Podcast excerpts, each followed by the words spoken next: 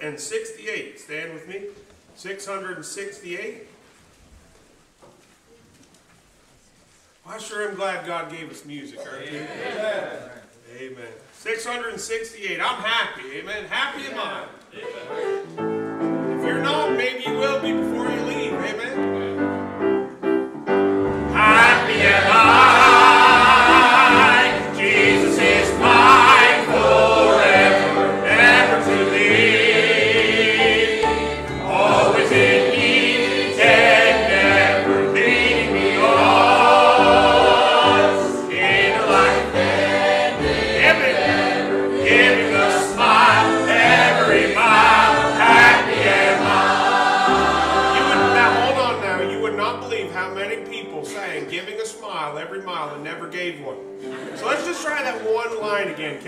Giving a smile every mile.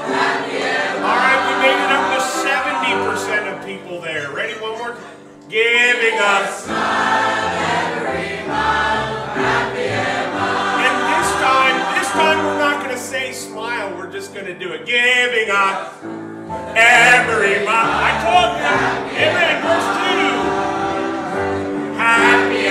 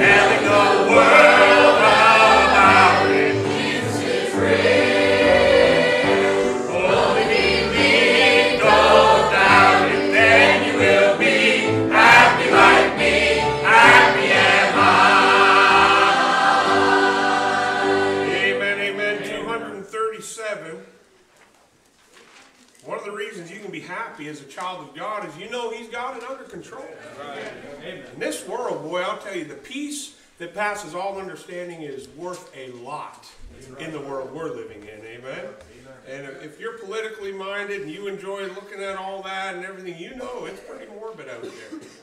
But when you know Jesus Christ as your personal Lord and Savior, there ought to be nothing that can steal your joy Amen. and your smile. Amen? Why? He planned it all. Amen? Let's sing it. 237.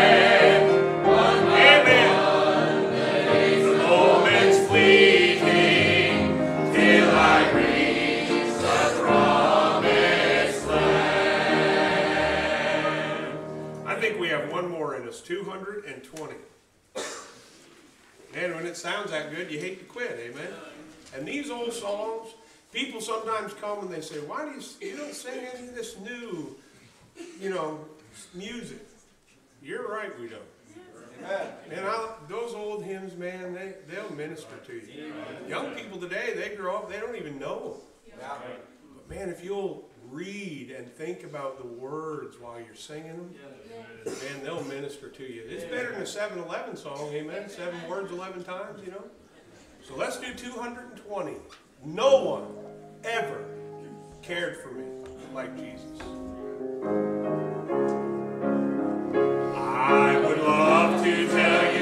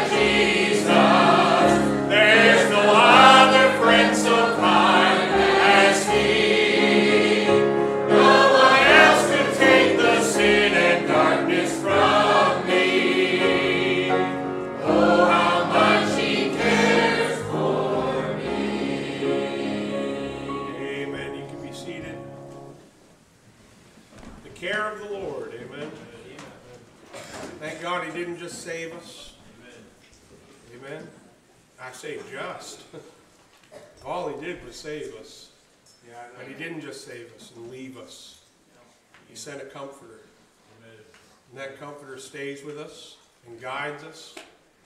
Amen. Protects us. Amen. Gives us that peace that passes all understanding. Yeah. Amen. Just let the Lord minister to you tonight. Amen. As the Word of God is preached, I have no idea what Brother Mark has for us, but I know it'll be from the Lord. So, brother, you come ahead this time. Amen. We're not on any program, folks. We just follow the Lord. Amen. Amen. If you don't get enough tonight, why, come back tomorrow night. We'll have more. Amen. Amen. Take your Bibles, if you will, turn to the book of Deuteronomy. Deuteronomy chapter 12. Put this thing on here. Get that on, John? Is that on now? Okay. Been good to be here. Amen. On Monday evening. Get around God's people, Amen. Around God's songs and God's word. And uh,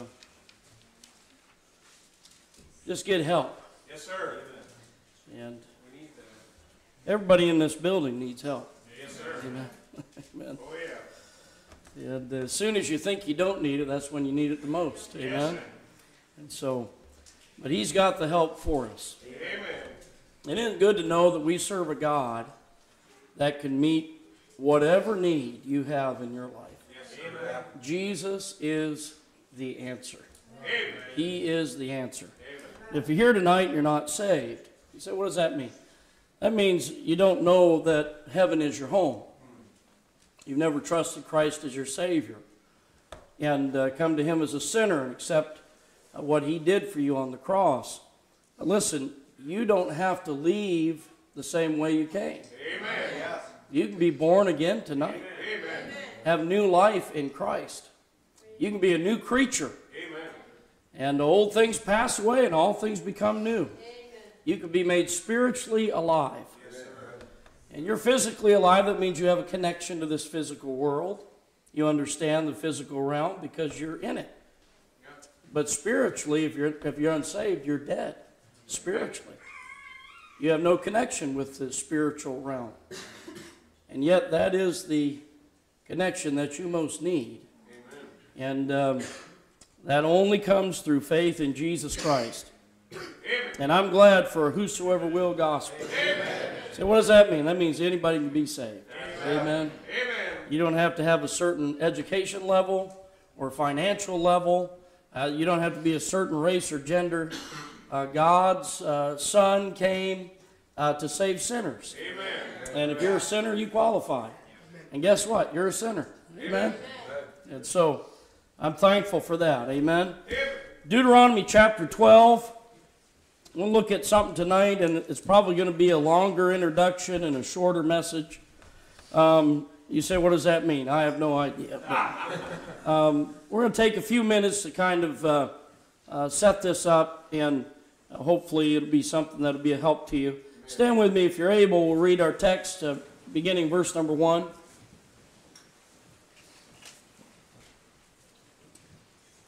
We're going to find a peculiar phrase in this passage, and then this phrase is going to be repeated over 20 times throughout the rest of the book of Deuteronomy. And so I want us to look at it tonight. Deuteronomy chapter 12, verse 1, we'll read down through verse uh, 2 uh, through verse 7. The Bible says, These are the statutes and judgments which ye shall observe to do in the land. We looked at that statement in Sunday school, observe to do yesterday. But there's another one here I want us to see. Which the Lord God of your fathers giveth thee to possess it all the days that ye live upon the earth. Ye shall utterly destroy all the places wherein the nations which ye shall possess serve their gods, upon the high mountains and upon the hills, and under every green tree. And ye shall overthrow their altars, and break their pillars, and burn their groves with fire. And ye shall hew down the graven images of their gods, and destroy the names of them out of that place. Ye shall not do so unto the Lord your God, but unto the place which the Lord your God shall choose out of all your tribes to put his name there, even unto his habitation shall ye seek, and thither thou shalt come. And thither ye shall bring your burnt offerings and your sacrifices, and your tithes, and your uh, heave offerings of your hand, and your vows, and your freewill offerings, and the firstlings of your herds and of your flocks. And there ye shall even eat, or ye shall eat before the Lord your God, and ye shall rejoice in all that ye put your hand unto, ye and your households, wherein the Lord thy God hath blessed thee. I want to think about this uh, and preach a little bit about this place that's mentioned in verse number 5. The place which the Lord your God shall choose out of all your tribes to put his name there. I want us to look at this place that God chose for Israel and get some instruction from it tonight. Now let's pray. Heavenly Father, thank you, God, for your blessings on us this day. Thank you, Lord, for uh, just the good time we've had already. Lord, it is good to be in your house, gathered with your people on a Monday evening, dear God. And Lord, uh, it's such a blessing, encouragement uh, to see folks out. Uh, but Lord, it's such a blessing to know that when we're opening this book, that we are not reading the words of men. We are reading your words right before us, preserved for us. And Lord, thank you that uh, tonight, as we look into an Old Testament book that was written to the nation of Israel specifically, we still understand that we, we can profit from this and learn and it'll help us, Lord, to draw closer to you. Father, I pray that that's exactly what will happen as a result of our time tonight. Lord, that each and every heart, each and every individual would be, would be drawn closer to you. God, that we'd have a greater understanding of you, of your word, Amen. and of ourselves, Lord, where we stand with you. Amen. God, I pray that you would get glory to your name tonight. Amen. And God, that uh, Christ would be exalted. We pray for sinners to be saved, saints to be revived. God, we pray that you would help us in these last days to shine as bright lights in a dark world. Lord, we'll thank you and praise you for all that you do. Give you the glory for it. In Jesus' name we pray. Amen. Amen. Thank you for standing. You may be seated. From the beginning of time, from the beginning of creation, God has always designed a, uh, or designated a specific place to meet with man. Uh, when he created man, he placed him in a garden. And uh, the purpose, really, of that garden and the purpose of that place is what, uh, so it could be a place for God to fellowship with man. Yes, and, uh, and, and, and, and the, the purpose of walking in the cool of the evening to, to, to talk and, and fellowship with Adam and Eve, it really signifies to us the great desire of God to have fellowship with us. And, uh, and, and to do that, to facilitate that, all through history, from the very beginning, all the way even until now, God has set aside a place, special places to meet with his people. Amen. Yeah. It was no different for the children of Israel. They had left Egyptian bondage uh, God had delivered them, and He said, I brought you out that I might bring you into the land of promise. This, this land of promise was a place that He had set aside uh, for His people, for them to live for Him and walk after His law and have fellowship with Him. But here in, in Deuteronomy chapter 12, the Lord uh, introduces to His people uh, that this idea that he's going to choose a specific place within that land, that he's going to set his name there. I want you to think with me just for a moment, and I want you to, in your mind, I want you to register a place. A place in Israel. I don't want you to, don't spend a whole lot of time thinking about it because I want you to listen to the message. But just in your mind, he's speaking about a place. Now, let me just tell you this he's not just talking about the tabernacle.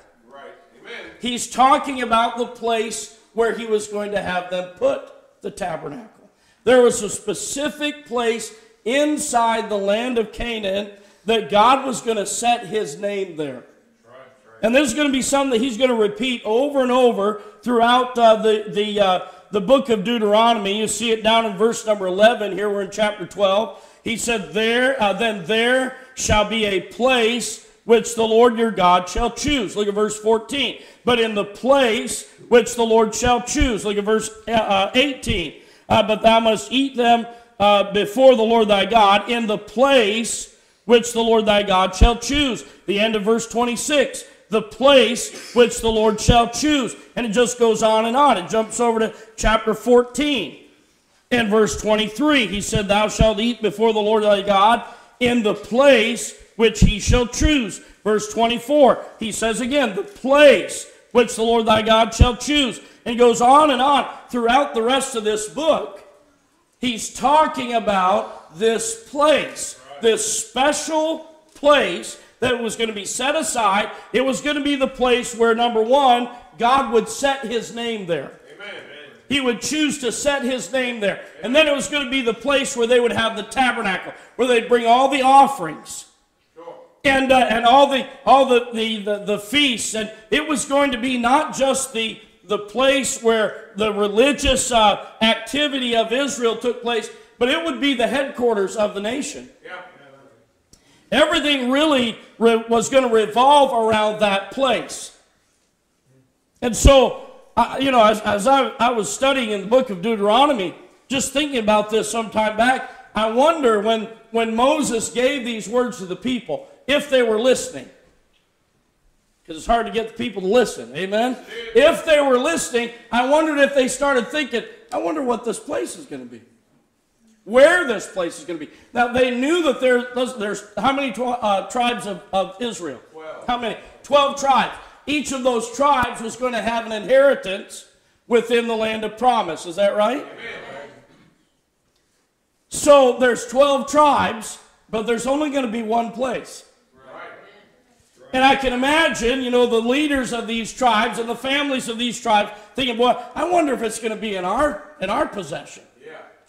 Going to be in our inheritance that this place, this special place that God's going to set aside, if it's going to be in our area. And so all through their wilderness wanderings, they are not given the location of this place. As a matter of fact, in uh, look look in Joshua chapter nine. You all are getting ready to dig into this book a little bit more. I hear it's a great book. In Joshua chapter nine, they have been in the land for quite some time already. But look in verse 27. Joshua 9 27. It says, And Joshua made them that day hewers of wood, speaking about the Gibeonites, hewers of wood and drawers of water for the congregation and for the altar of the Lord, even unto this day, in the place which he should choose. So they're in the land of promise. They have been in the land of promise for some time. They still don't know where this place is. They have a temporary headquarters in Gilgal, but they know it's temporary. Because God has not told them this is the place where I'm going to set my name. They don't know where this place is. Now you, you might think, well, it doesn't really matter. Wherever, I mean, wherever the tabernacle was, that's the place. No, the place is the place that God chooses. Yeah. Amen. You know why? Because there, the, in, in one way you could say the place doesn't matter, and I guess you're right about that. But you could also say the tabernacle doesn't matter. Yeah. Outside of God, none of it matters. Yeah. Right. Amen. Right? But because God has chosen the tabernacle, and now He's going to choose a place to put in that tabernacle, it matters immensely Amen. where this place is. They can't just set it up anywhere they want to and say, well, that's good enough. Come on. A lot of what happens today under the guise of Christianity and church is just man's ideas, man's wisdom, and it, here, this is good enough, God, bless it. On. Very little is going into knowing God's will on the situation and making sure you're doing it God's way. Sad to say, in Laodicea, very little of that happening. So they couldn't just set it anywhere they wanted to. There was a specific place that God was going to choose. Now, I, I, I'll show you the place, okay? All this buildup. You're wondering what the place is. Go to Joshua chapter 18.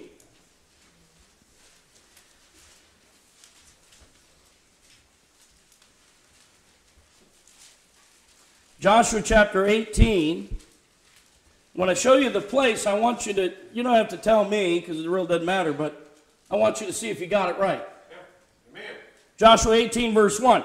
And the whole congregation of the children of Israel assembled together at Shiloh and set up the tabernacle of the congregation there, and the land was subdued before them. You say, Preacher, was it Shiloh? It was Shiloh. You say, How do you know? This doesn't say for sure. Well, in Jeremiah chapter 7, we're going to turn there later on, and so you can see it for yourself. But right now, I just want to give you this. In Jeremiah 7, verse 12, this statement is made. God is speaking to Judah. He said, Shiloh, where I set my name Right. at the first. That's right. So the place that God chose to set his name in the land of promise was Shiloh. Now, maybe that doesn't surprise you, but it surprised me. Come on. And I'll tell you why, because when I think of Israel and I think of the, of the tabernacle, I think of the blessings of God, and I think about the kings, and I think about the history of Israel, I don't think about Shiloh. Right. I think about Jerusalem right. or Hebron or a place like Shiloh. Listen, Shiloh has just kind of faded into history. It faded into insignificance. Come on, brother. Right. You say, well, it wasn't just a temporary place? No, they had their headquarters in Shiloh for about 370 years. Come on. 370 years. Yeah. That's older than this country. Oh, yeah. Sure is. For 370 years, Shiloh was the central place of business, of government, of worship. Everything that happened in Israel flowed through Shiloh.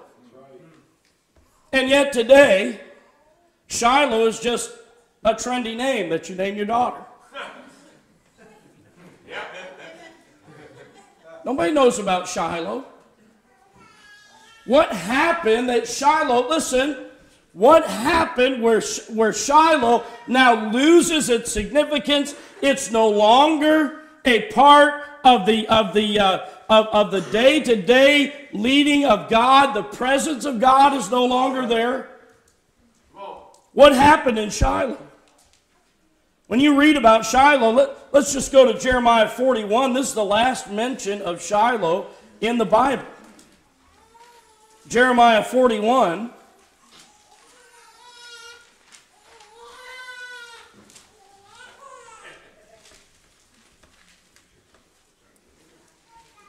Jeremiah 41. If you know the story here, and I'll give you the quick rundown, Judah has been taken into captivity and, uh, and to Babylon, and the uh, Babylonians left a man by the name of Gedaliah in charge of the remnant that was left in Judah. He ends up being assassinated by a man by the name of Ishmael. Hmm, ironic. And um, this whole story, I'm not going to explain the whole story, doesn't really matter, but I want you to see this, what takes place during this story in connection to Shiloh. This is the last mention of Shiloh in the scripture. Jeremiah 41, verse number 5. Uh, uh, that there came certain from Shechem, from Shiloh, and from Samaria, even fourscore men, having their beards shaven, and their clothes rent, and having cut themselves with offerings and incense in their hand to bring them to the house of the Lord. The last mention of Shiloh, you say, why is this significant? Well, what you're reading about here, these men are religious, but they are they're practicing pagan practices. Yep. They're going to the house of the Lord. They don't know that the house of the Lord has been uh, overrun, destroyed. They're on their way to the house of the Lord. They've shaved their beards. I'm not talking about us. They shouldn't shave their beards. Amen. And, uh, and, and that's against the law. Did you know that? Rounding the quarters of, your, of the beard, that's against their law. That's right. That's right. Shaving was an Egyptian practice, not an Israelite practice. All I'm saying is what happened in Israel, okay? Breathe, everybody, breathe. This was against their culture, against their law. They, they've got, they've got, they're, they're cutting themselves. You thought that was a new thing. It's an old thing. And it's connected to pagan, demonic worship. Amen. Yes, sir.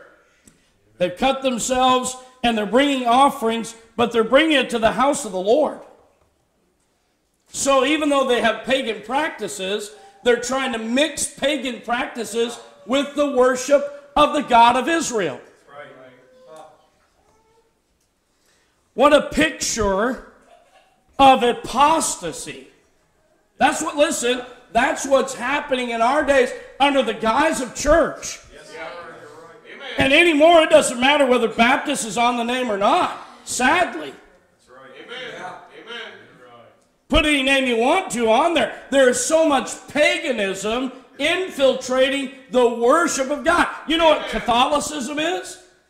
It's pagan practices mixed with Bible. which is the definition of heresy. Heresy is not 100% error. It's truth mixed with error. And that the last mention of Shiloh in the Bible is a, is a group of men who are pagan in practice, but yet still have the shingle over the door that they worship God. Come on, brother. Uh-huh. What happened? Apostasy happened. Amen. Amen. So for 370 years, they're worshiping God. The, the, the central part of Israel is in Shiloh. But God will, will forsake Shiloh. He's going to forsake Shiloh. And I want us to look briefly tonight on three reasons why he did. You say, why is this, why is this uh, message, why is this re- uh, relevant for us? Because the same God who forsook Shiloh is the same God that we worship and serve. He is the same yesterday, today, and forever. He's God. He does not change. Amen. He's still holy. He's still righteous. He still has His Word, and we are, we are uh, to be in subjection to the Word of God. And His presence is still the most important thing in the gathering of God's people. Amen. Yes, it is. Right. Amen. If God forsakes this place, it doesn't matter how many people you got inside the building, doesn't matter how much money you've got in the bank, it doesn't matter how much land you have or how many people are happy with you. If God forsakes this place, you're doomed. Amen. That's right, brother. Yes, sir. Right. Tell it. Amen. Now, Yes. look with me. I want to look at three passages here. Look at 1 Samuel chapter 4. 1 Samuel chapter 4. If Shiloh sounds familiar to you, it probably has something to do with this story we're about to look at.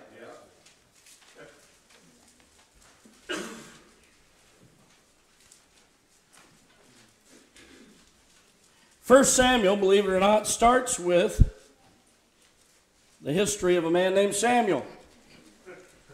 That's deep. You drove all the way to church to hear that tonight, amen. Samuel's a young man. He is uh, he is a answer to prayer, a godly mother, and Hannah, his mother, who is barren, prays. God answers her prayer, gives her a child, and she had promised the Lord, "If you'll give me a son, I'll give him to you." Well, that, that's a good prayer right there, amen. It's a good commitment, and she stayed by it. She stood by her commitment. And so Samuel is there in Shiloh because that's where the tabernacle is. That's where Eli, who is the priest and also the judge of Israel, uh, uh, lives there and, uh, and, and works there and worships God there. So there's Eli, he has two sons, Hophni and Phinehas, and then Samuel is there with them as well. Right. And um, the Bible says that Eli's sons were wicked before the Lord. Yes, sir. They were sons of Eli, but they were also sons of Belial. I think that's where we get our phrase, they're little hellions, Yes, sir. little devil. Amen. I know none of our kids are like that, but I will tell you this: if you let them get away with being little devils when they're little, they'll grow up to be big devils. Amen. Yeah. Amen. But in 1 Samuel uh, 2, look what it says here in verse 27. We're kind of jumping in the middle here. God has already sent his message to Eli, and he sent a message to Eli through Samuel. And it listen, it's sad when a young boy can hear the voice of God and, and a priest can't. Amen. Amen. Yes, sir. But Eli has this warning given. He does not heed the warning. And now in 1 Samuel chapter 2, verse 27, the Bible says, And there came a man of God unto Eli, and said unto him, Thus saith the Lord, Did I plainly appear unto the house of thy father when they were in Egypt in Pharaoh's house? And did I choose him out of all the tribes of Israel to be my priest, to offer upon mine altar, to burn incense, to wear an ephod before me? And did I give unto the house of thy father all the offerings made by fire of the children of Israel? Wherefore, kick ye at my sacrifice and at my offering, which I have commanded in my habitation. Look at this, and honorest thy sons above me. To make yourselves fat with the chiefest of all the offerings of Israel, my people. Listen, you know what Hophni and Phinehas were doing? They were desecrating the offering, uh, the offerings that, the, of God the people were bringing, and they were taking what did not belong to them of the offerings. Also, they were laying with the women on the steps of the temple or the tabernacle. They were vile and wicked. Amen. They didn't just make a mistake here and there, they were vile and wicked. Amen. And God warned Eli, he said, Listen, you better straighten out those boys. You know what Eli did? He went over and said, Boys, don't do that. Yeah. Stop. Yep. Stop. Don't do that. You know what the boys did? Kept right on doing it. They had no respect for their father. And I'll tell you why. Because he might have had a bark, but he had no bite. Amen. Amen, brother. And they just railroaded over that old man. That old man, he was tired, and he was he was he was uh, uh, indulging himself. Yep. That's right. He was too fat and lazy to deal with his kids. Come on. And listen, one thing in this in this Western culture, really in this world in which we live, it we are too comfortable. Amen. And when we get so comfortable that we cannot do our job properly, we are going to pay the price. Amen. Yeah. Amen. Eli had a responsibility to God. He had a responsibility to his sons. And look, I don't believe Eli wanted his sons to be doing evil. No. Yeah. No. He did not want that. He didn't desire that. He was grieved because they were doing, but he did not have the fortitude and the grace and the strength to tell his voice, "You are not doing that here." Amen. Amen, brother. That's right. That's right. Come on. Amen. Uh-huh. The man of God told him, he said, "You're honoring your sons above me." Now listen, when we do not take a stand, especially in our own homes, how can we expect the power of God and the fire of God and the presence of God to be among us when we do not take our responsibility seriously? Amen. Yeah. Amen. Yes, sir. Amen. So it's a terrible thing that God left Shiloh. Well, this is one of the reasons why. Yes, sir. Eli honored his sons above God. Now, if you'd ask Eli if he honored his sons above God, he'd have said no. Yep. I don't honor my boys above God. I'm the priest of God. God means more to me than anything else. We can say that all day long. Come on, brother. Come on. But if God says one thing and the boys say another thing, and you and you go with what the boys say, you're honoring your sons above God. Yes, right. That's right. Amen. Well, preacher, God understands. Oh, he understands. He does understand. Come on, bro. Yeah. He doesn't agree. That's right. I'm saying the presence of God is to be valued. And God Himself is to be valued and honored above all else. Yes, sir. Yes, sir. God, God forsook Shiloh because of family problems. And it wasn't because families had problems. Every family has problems. Amen. Everyone. I, we've got problems in our family. Most of the time, I'm the biggest one. Yes, sir. Yes, sir.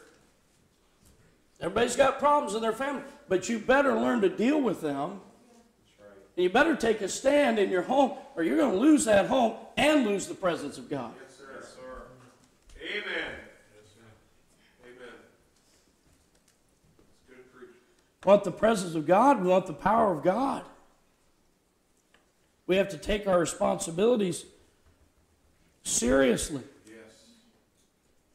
He said, You honor your sons above me. You know what's going to happen here? They're going to go into battle against Phil- the Philistines. And they're going to come up with this bright idea.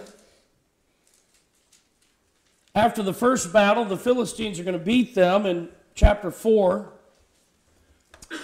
And so Israel decides, you know, our problem was God wasn't with us.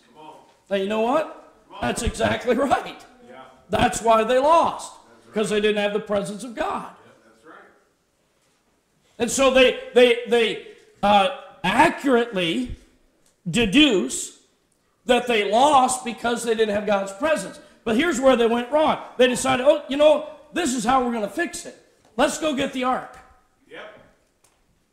Come on, brother. And if we take the ark into battle, I mean, we're going to win for sure. Come on. Now, listen, you say, what's special about the ark? Well, the ark was a picture, a type of the manifested presence of God. Right. Remember, they're going through the wilderness before they get to Israel or before they get to the land of Canaan, and they're going through the wilderness, and, and God gives them all the, the uh, instructions about the tabernacle, about the pieces of the tabernacle, the setup of the tabernacle. And when they get it all finished according to what God says, the presence of God fills that place. Remember, Moses can't stay in there, and the priest can't stay in there because the presence of God. Listen, you know what happens when you get filled with the presence of God? Flesh has to leave. No man can stand before him, and so it's just God in that tabernacle. And then, they, as they journeyed, there was a pillar of fire by night, pillar of cloud by day that rested over the tabernacle, and in particular, right over top of that ark. Yes, sir. And so when Israel thought of the Ark of the Covenant, they had in their mind, this is the presence of God. Listen, listen, you can have, we can have the right Bible, we can have the right mode of worship, we can have all the right things, Come on, brother. And not have the presence of God. yes, sir. You're right. Sir. My, my. say, well, how, man, how could that church just, just, how could it go under the way it did? How, how could our young people just leave and go to the world the way they are? We've got the truth. Come on, brother. We've got the Bible. We've got these old hymns that we sing that are full of doctrine and blessing. We've got the fellowship of God's people. We've got the standards. We've got the convictions. We've got all of these things. Why are we losing? Come on. Yes, sir. Because all of those things cannot make up for the presence of God Amen. being gone. Amen. Yes, sir. Yes, sir. Yes, sir. Amen.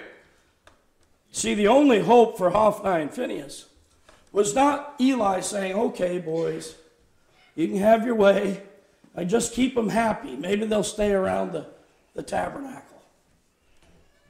That wasn't the hope for them. That's right. The only hope for those boys was God. The only hope for our young people is God. The only hope for our families is God. The only hope for our churches is God. Amen. Amen.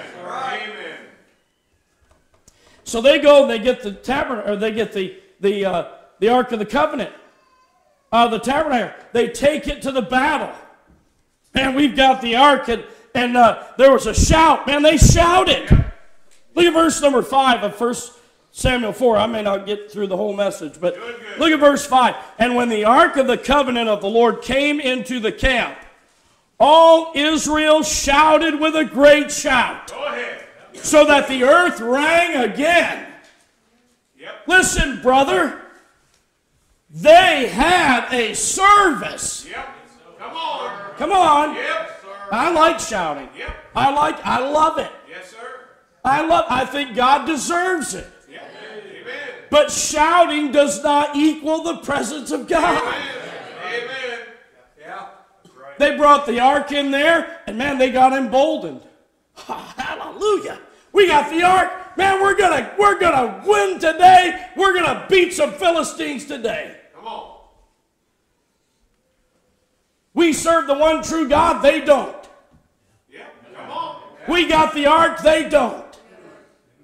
We've got the law, they don't. Well, guess what? They went into that battle. And, and they, listen, when they shouted, the Philistines heard the noise of the shout, verse 6. Let- Let's read it. They, they, when the Philistines heard the noise of the, of the shout, they said, What meaneth the noise of this great shout in the camp of the Hebrews?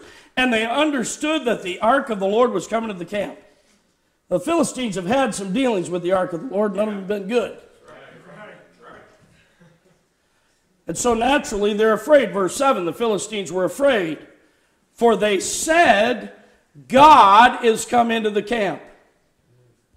Guess what? Not only were the children of Israel wrong, the Philistines were wrong too. Yep. Come on, brother. See, the, the, the children of Israel said, We've got the ark, that means we've got God. And the Philistines over here said, Man, they've got the ark, that means they've got God. But guess what? At the end of the day, it was not the Israelites shouting the victory, it was the Philistines. That's right.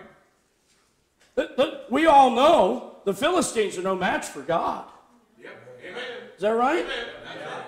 Nobody's a match for God. If God be for us, who can be against us? Must be God wasn't with them. We know it wasn't. They're going to lose the ark that day. Verse 11 says, The ark of God was taken, and the two sons of Eli, Hophni and Phinehas, were slain. Look down to the uh, verse, verse 15.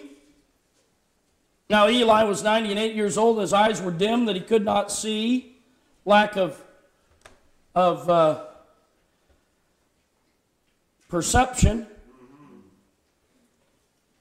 And the man said unto Eli, I am he that came out of the army. I fled today out of the army. And he said, What, is, uh, what is there done, my son? The messenger answered and said, Israel has fled before the Philistines.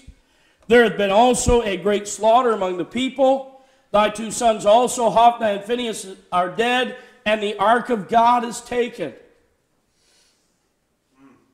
It came to pass when he made mention of the ark of God that he fell off the seat backward by the side of the gate, and his neck brake, and he died, for he was an old man and heavy, and he had judged Israel 40 years. So in one day, the ark is taken, Hophni dies, Phinehas dies, Eli dies. Now, uh, the, the end of this verse tells us about Phinehas. She was with child. And, uh, and, and about the time of her death, verse 20 tells us she passed away in giving birth to this child. Verse 21 says she named the child Ichabod, saying, The glory is departed from Israel because the ark of God was taken. Now listen. The glory had departed, but it departed before the ark was gone. That's right, brother. Yes, sir. Yes, it did, sir. If there, listen, I, we we preach it. I've heard it for years. We preach it for years, and I understand what people are saying when they when they say this. When they say your family is your first ministry, listen. He is your first ministry. Amen. Yes, sir. God is your first ministry. When, when God called those, those priests, and he gave a little history lesson there to, to Eli, didn't he? Yeah, he did. About him calling those priests. You know what he said? He said, I set you apart to me. And you read through Exodus over and over again, he says this. They, I, want to, I want to set apart these priests that they may minister to me. What is that? Minister to me. Listen, your first ministry is God. Amen. I didn't say the church. That's right. Amen. Amen. God is your first ministry. Right. He is your pr- primary relationship. You said, preacher, that, that sounds like we're neglecting our family. No, when He is the primary relationship in your life, you'll do much better with your family Amen. and toward your family. Amen. You know what I've seen so many times? I've seen people forsake God over family. Amen. Amen. Yes, sir. Amen. Yes, sir. I know we've got a breakdown in the homes. And this push, you see, you know, you, you hear this push, well, family first, family first. No, God first. God first. I love my family. I love my wife. I love my children. I love them more than I love you. Amen. Amen. I'd lay down my life for any one of them. But God has to be first. Listen, you young people, you're seeking for a for a mate.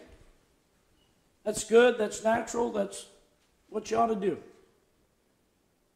But before you have a relationship with anyone else, you better have a relationship with Him. God will forsake. He forsook Shiloh because family came before him. I know it's not popular, but this is it's the truth. Look at Psalm 78. Let's move on to another one. Some of you about to pass out out there. Psalm 78.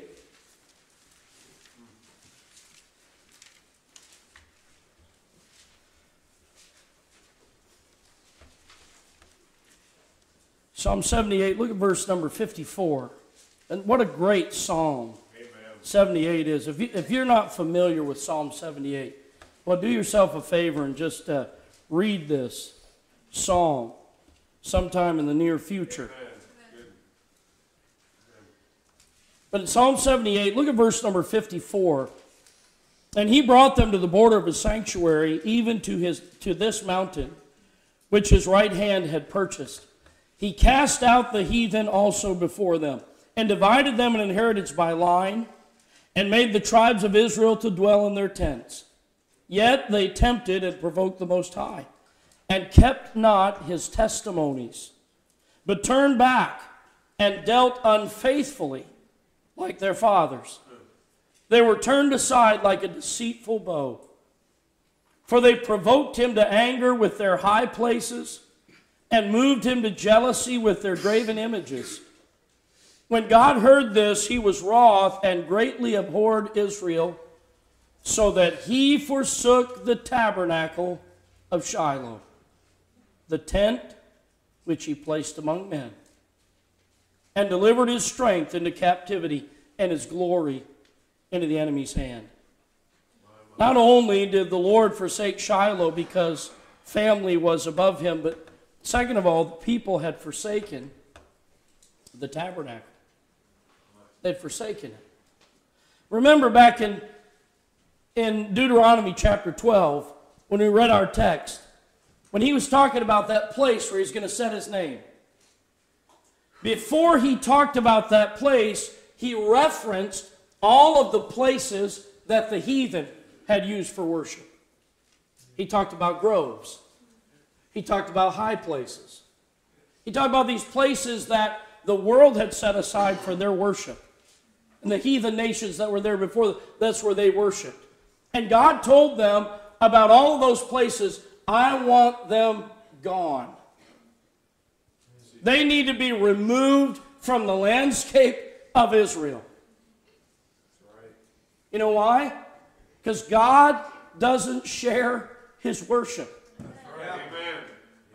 He doesn't share his worship. And he's not someone that you just add to a list of gods. He is, he is the Almighty God. He is the one true God. He is to be served and worshiped and Him alone. And so he wanted those places gone. Well, listen, we're reading here in Psalm 78 the reason why God forsook Shiloh is the people had forsaken the tabernacle. They turned back to those groves. They turned back to the, to, to the worldly amusements and the worldly worship. Amen. Listen, when, when we are willing to forsake the assembling of God's people for any other activity, we are setting our worship upon something or someone else. Amen. Yes, Amen. There are times when we are prohibited from gathering together. Sometimes, especially up here, the weather knocks us out, or health, or sometimes you have to work. You know what? One of the things that I've always encouraged uh, our young people, my children, the folks in our church when I pastored, when you go to get a new job, you tell them, I'm not working on the Lord's day. Amen. Amen. Oh, brother, you know, if I did that, I wouldn't have a job. Do you have that little faith in God? Amen. Yes. Listen, the God who created all things with the word of his power, he didn't even move a muscle, he just spoke and created all things. The one who saved your soul, forgave you all your sins. He can't give you a job where you don't don't have to work on Sunday. Come on. Right. Yes, sir. I believe it. Amen. Listen, you say, well, I, I just don't think it's a big deal. It was a big deal to God. Amen. Yes, sir. You say, you're going to go here and you go there and you go to everywhere, everything else, but you can't make it to the, the house of God. Amen. Amen. Come on. Amen. Right. Yeah. remember a few times we were at church on Sunday. Somebody couldn't make it. I stopped at the gas station on the way home and I saw him at the store. Come on, brother. Awkward. Yeah. Well, hi. You made a miraculous recovery. Yeah. We're going to have a healing service at your house. Amen. Can't get it to work at the church. We'll go to your house. Amen. Just kidding. We don't have healing services.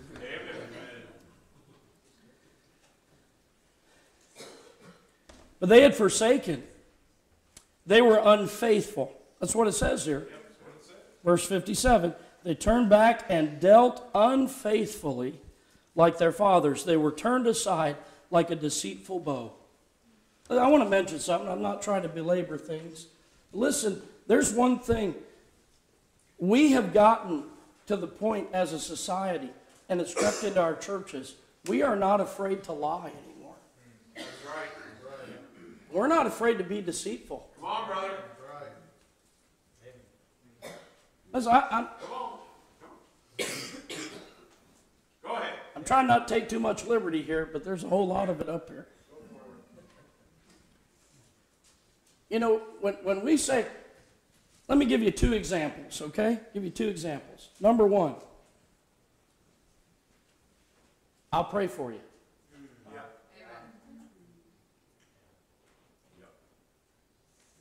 Boy, that slips out so easy, doesn't it? It's so easy to say, I'll be praying for you. Better make sure you're praying. Yes, sir. Amen. We know I intend to. How much do you intend to? There's just something to fill a conversation. Come on. We're all getting uncomfortable now. Especially me, I'm up here preaching it. And then, and then there's this one that pertains to our point here. Well, I just wasn't feeling well. I couldn't make it today.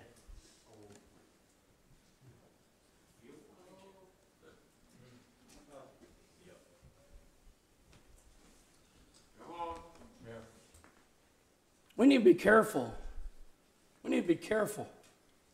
There's no such thing as little white lies. You need to be careful. They were unfaithful, they were deceitful. Deceitful. They turned aside like a deceitful bow. You know what that is? That's a bow that's not true. I'm not a bow hunter, I'm not a hunter at all. I do, I have gotten some deer, but usually it's with a vehicle. But I was studying this deceitful bow, and it looks like it's talking about a bow. You look at it and think, well, that's, that's a nice bow. I think I can shoot straight with that thing. But then when you when you pull it back, you let go of that arrow, that bow just has a little warp in it. And that little warp will send that arrow way off target. Yep. Oh, yeah. Oh, yeah. You see the picture? A little deceit can get you way off the path. Amen. Amen. Kids,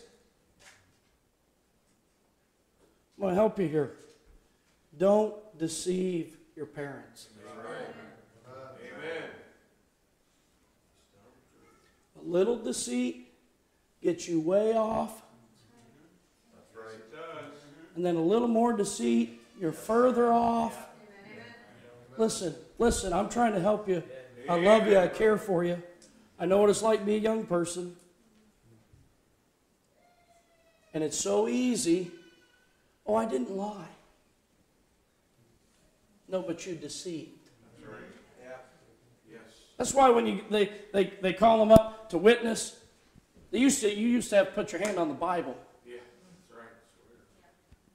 Yeah. That's right. You had to swear to tell the truth, nothing but the truth, so help you God. See, there's, there's a difference between truth and honesty. You can say something that is true without it being honest. That's right. That's why they say tell the truth and nothing but the truth, the whole truth. That's right. Yeah. That's right. Amen. Hey, Amen. you say it's not a big deal. It's a big deal to God. Amen. So it's a big deal. Amen. They're deceitful and they were unfaithful. And God said, I'm out of here. But we, I've heard it said for years.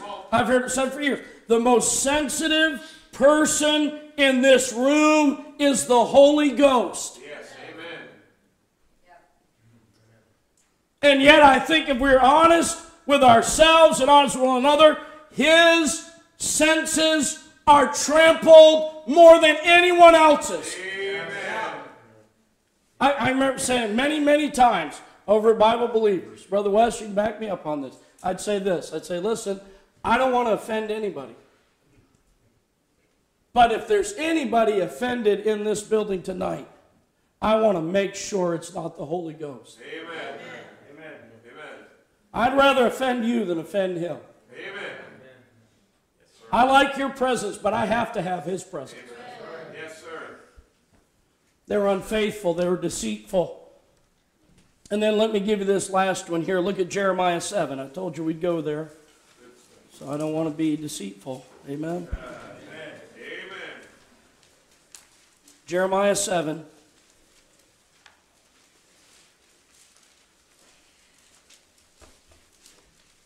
I know we're covering a lot of ground, we're covering a lot of stories, and I can't give you the background for all of these, but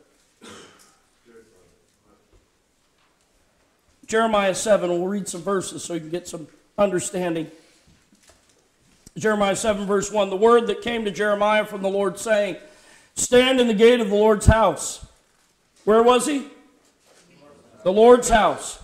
And proclaim there this word, and say, Hear the word of the Lord, all ye of Judah, that enter in at these gates to worship the Lord. Thus saith the Lord of hosts, the God of Israel, Amend your ways and your doings, and I will cause you to dwell in this place. Trust ye not in lying words, saying, The temple of the Lord, the temple of the Lord, the temple of the Lord are these.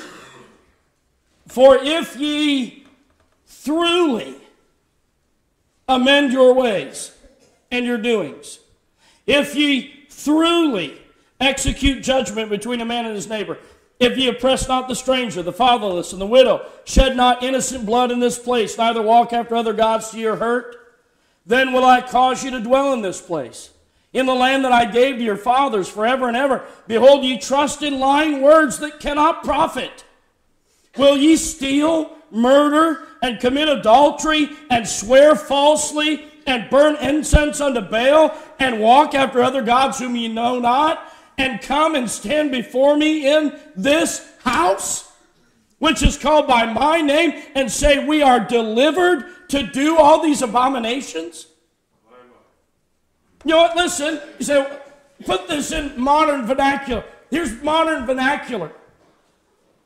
The modern church is guilty of all of these things. And then they go to church and they worship God and they say, Oh, grace, and I'm just, I'm so terrible, but God still loves me. Listen, we know that's true about all of us.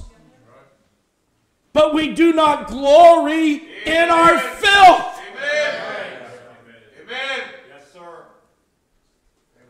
We were not delivered so that we could do all of these offenses and trespasses. We were delivered from them. They were, they were going, to the, going to church, worshiping God. Say, boy, boy, it's good to be delivered. Look at verse 11. Is this house, which is called by my name, become a den of robbers in your eyes? Behold, even I have seen it, saith the Lord. Now look at verse 12. But go ye now unto my place, which was, past tense, in where? Shiloh, where I set my name at the first. And see what I did to it for the wickedness of my people Israel. Listen, the lesson we need to learn from Shiloh is that yes, God is a God of grace, mercy, victory, all of those things, but He is a God of His Word.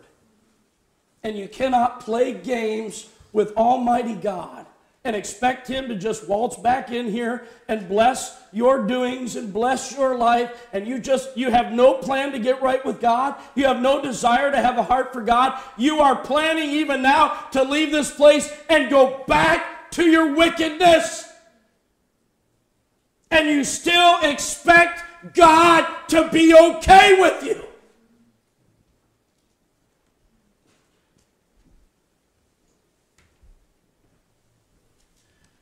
Notice what he tells them in Jeremiah 7. In verse number 4, 5, he uses this word, and I emphasize it when I read throughly, throughly.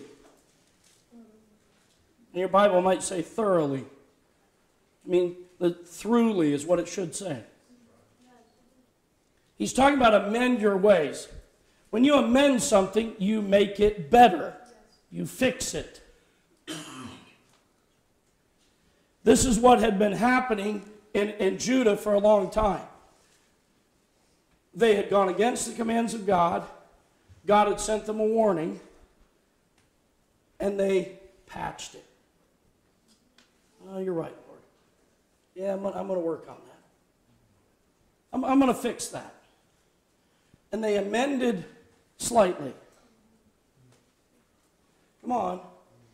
I've been in church all my life. I've seen so many revival meetings, revival meetings, and we get our cage rattled.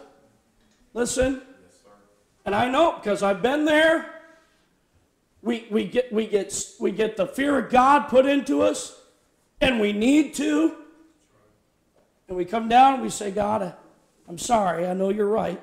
And I was wrong. And I'm going to fix this. I'm going to make it right. But we never do. And God, because He's merciful, He withholds judgment and He gives us another space to repent. But there comes a time, and there came this time right here in Jeremiah 7. He said, No more playing games. You get your heart right with me, or I'm leaving. If you don't think I'm serious, look at Shiloh. Because that's exactly what happened there. If I would leave the place that I chose out of all the places in Israel, I chose that place. Shiloh was my place. And if I would leave that place, don't you think for a moment that I won't leave this place.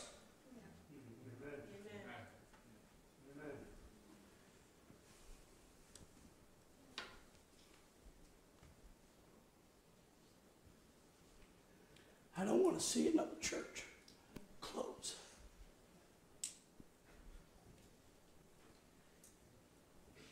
I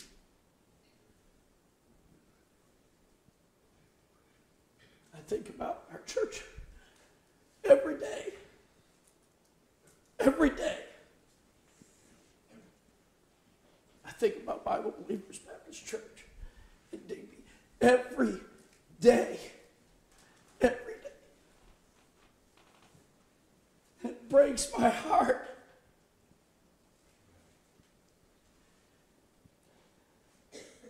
The place where the presence of God was manifested and souls were saved and lives were changed, families were helped, prayers were prayed, songs were sung, the truth was preached, and missionaries were supported.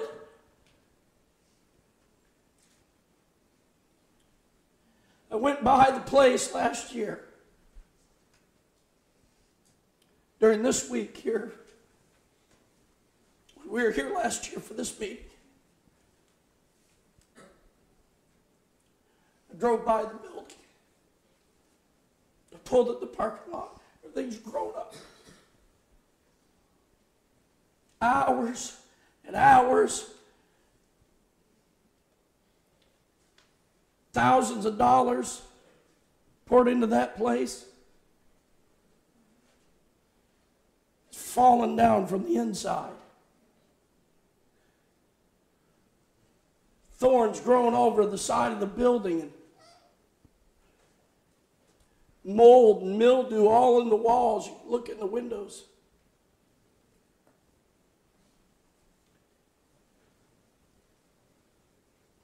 Place that I poured my heart and my life into for seven years.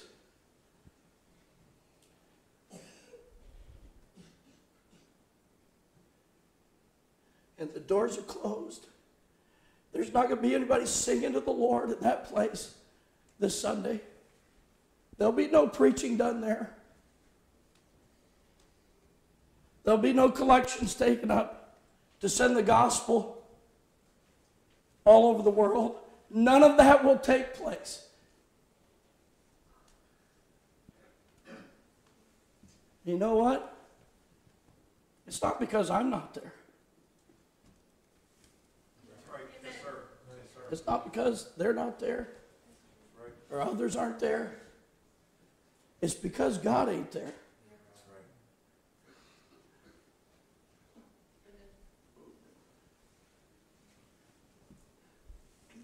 You say, oh, preacher, it never happened here. I pray it never does. But that is totally up to you.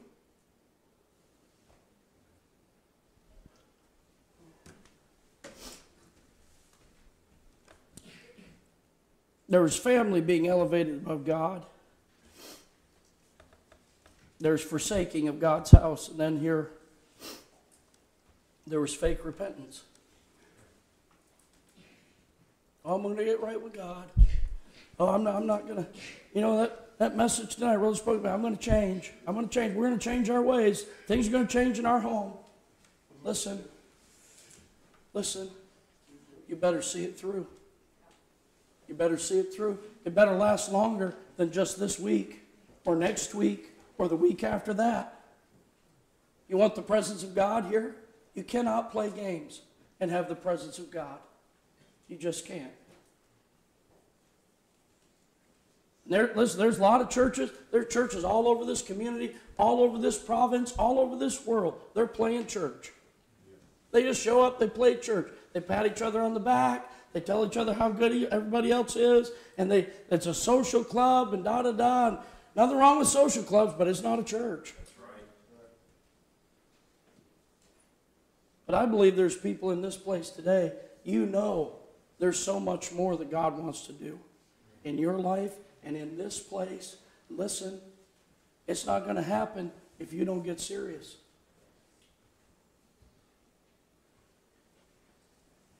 You say, what do you know, pray? Just because you've got these things in place. It's going to take the presence of God. There is no substitute.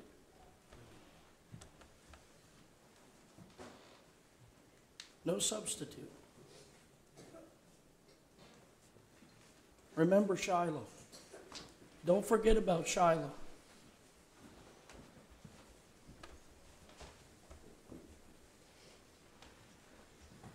Heavenly Father, bless the invitation. May it be more than just ritual.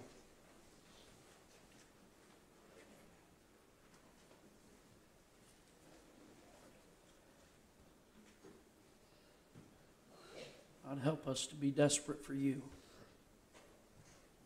for your presence, your power.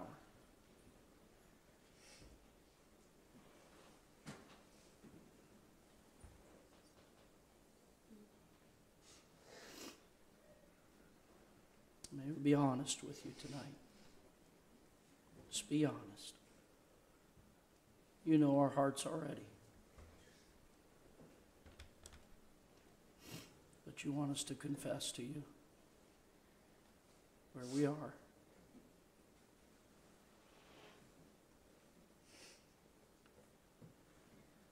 So that you can bless us.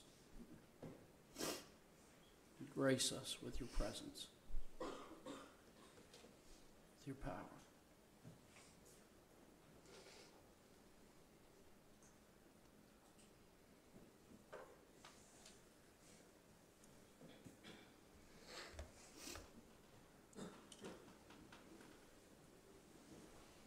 Not in a hurry, take all the time you need.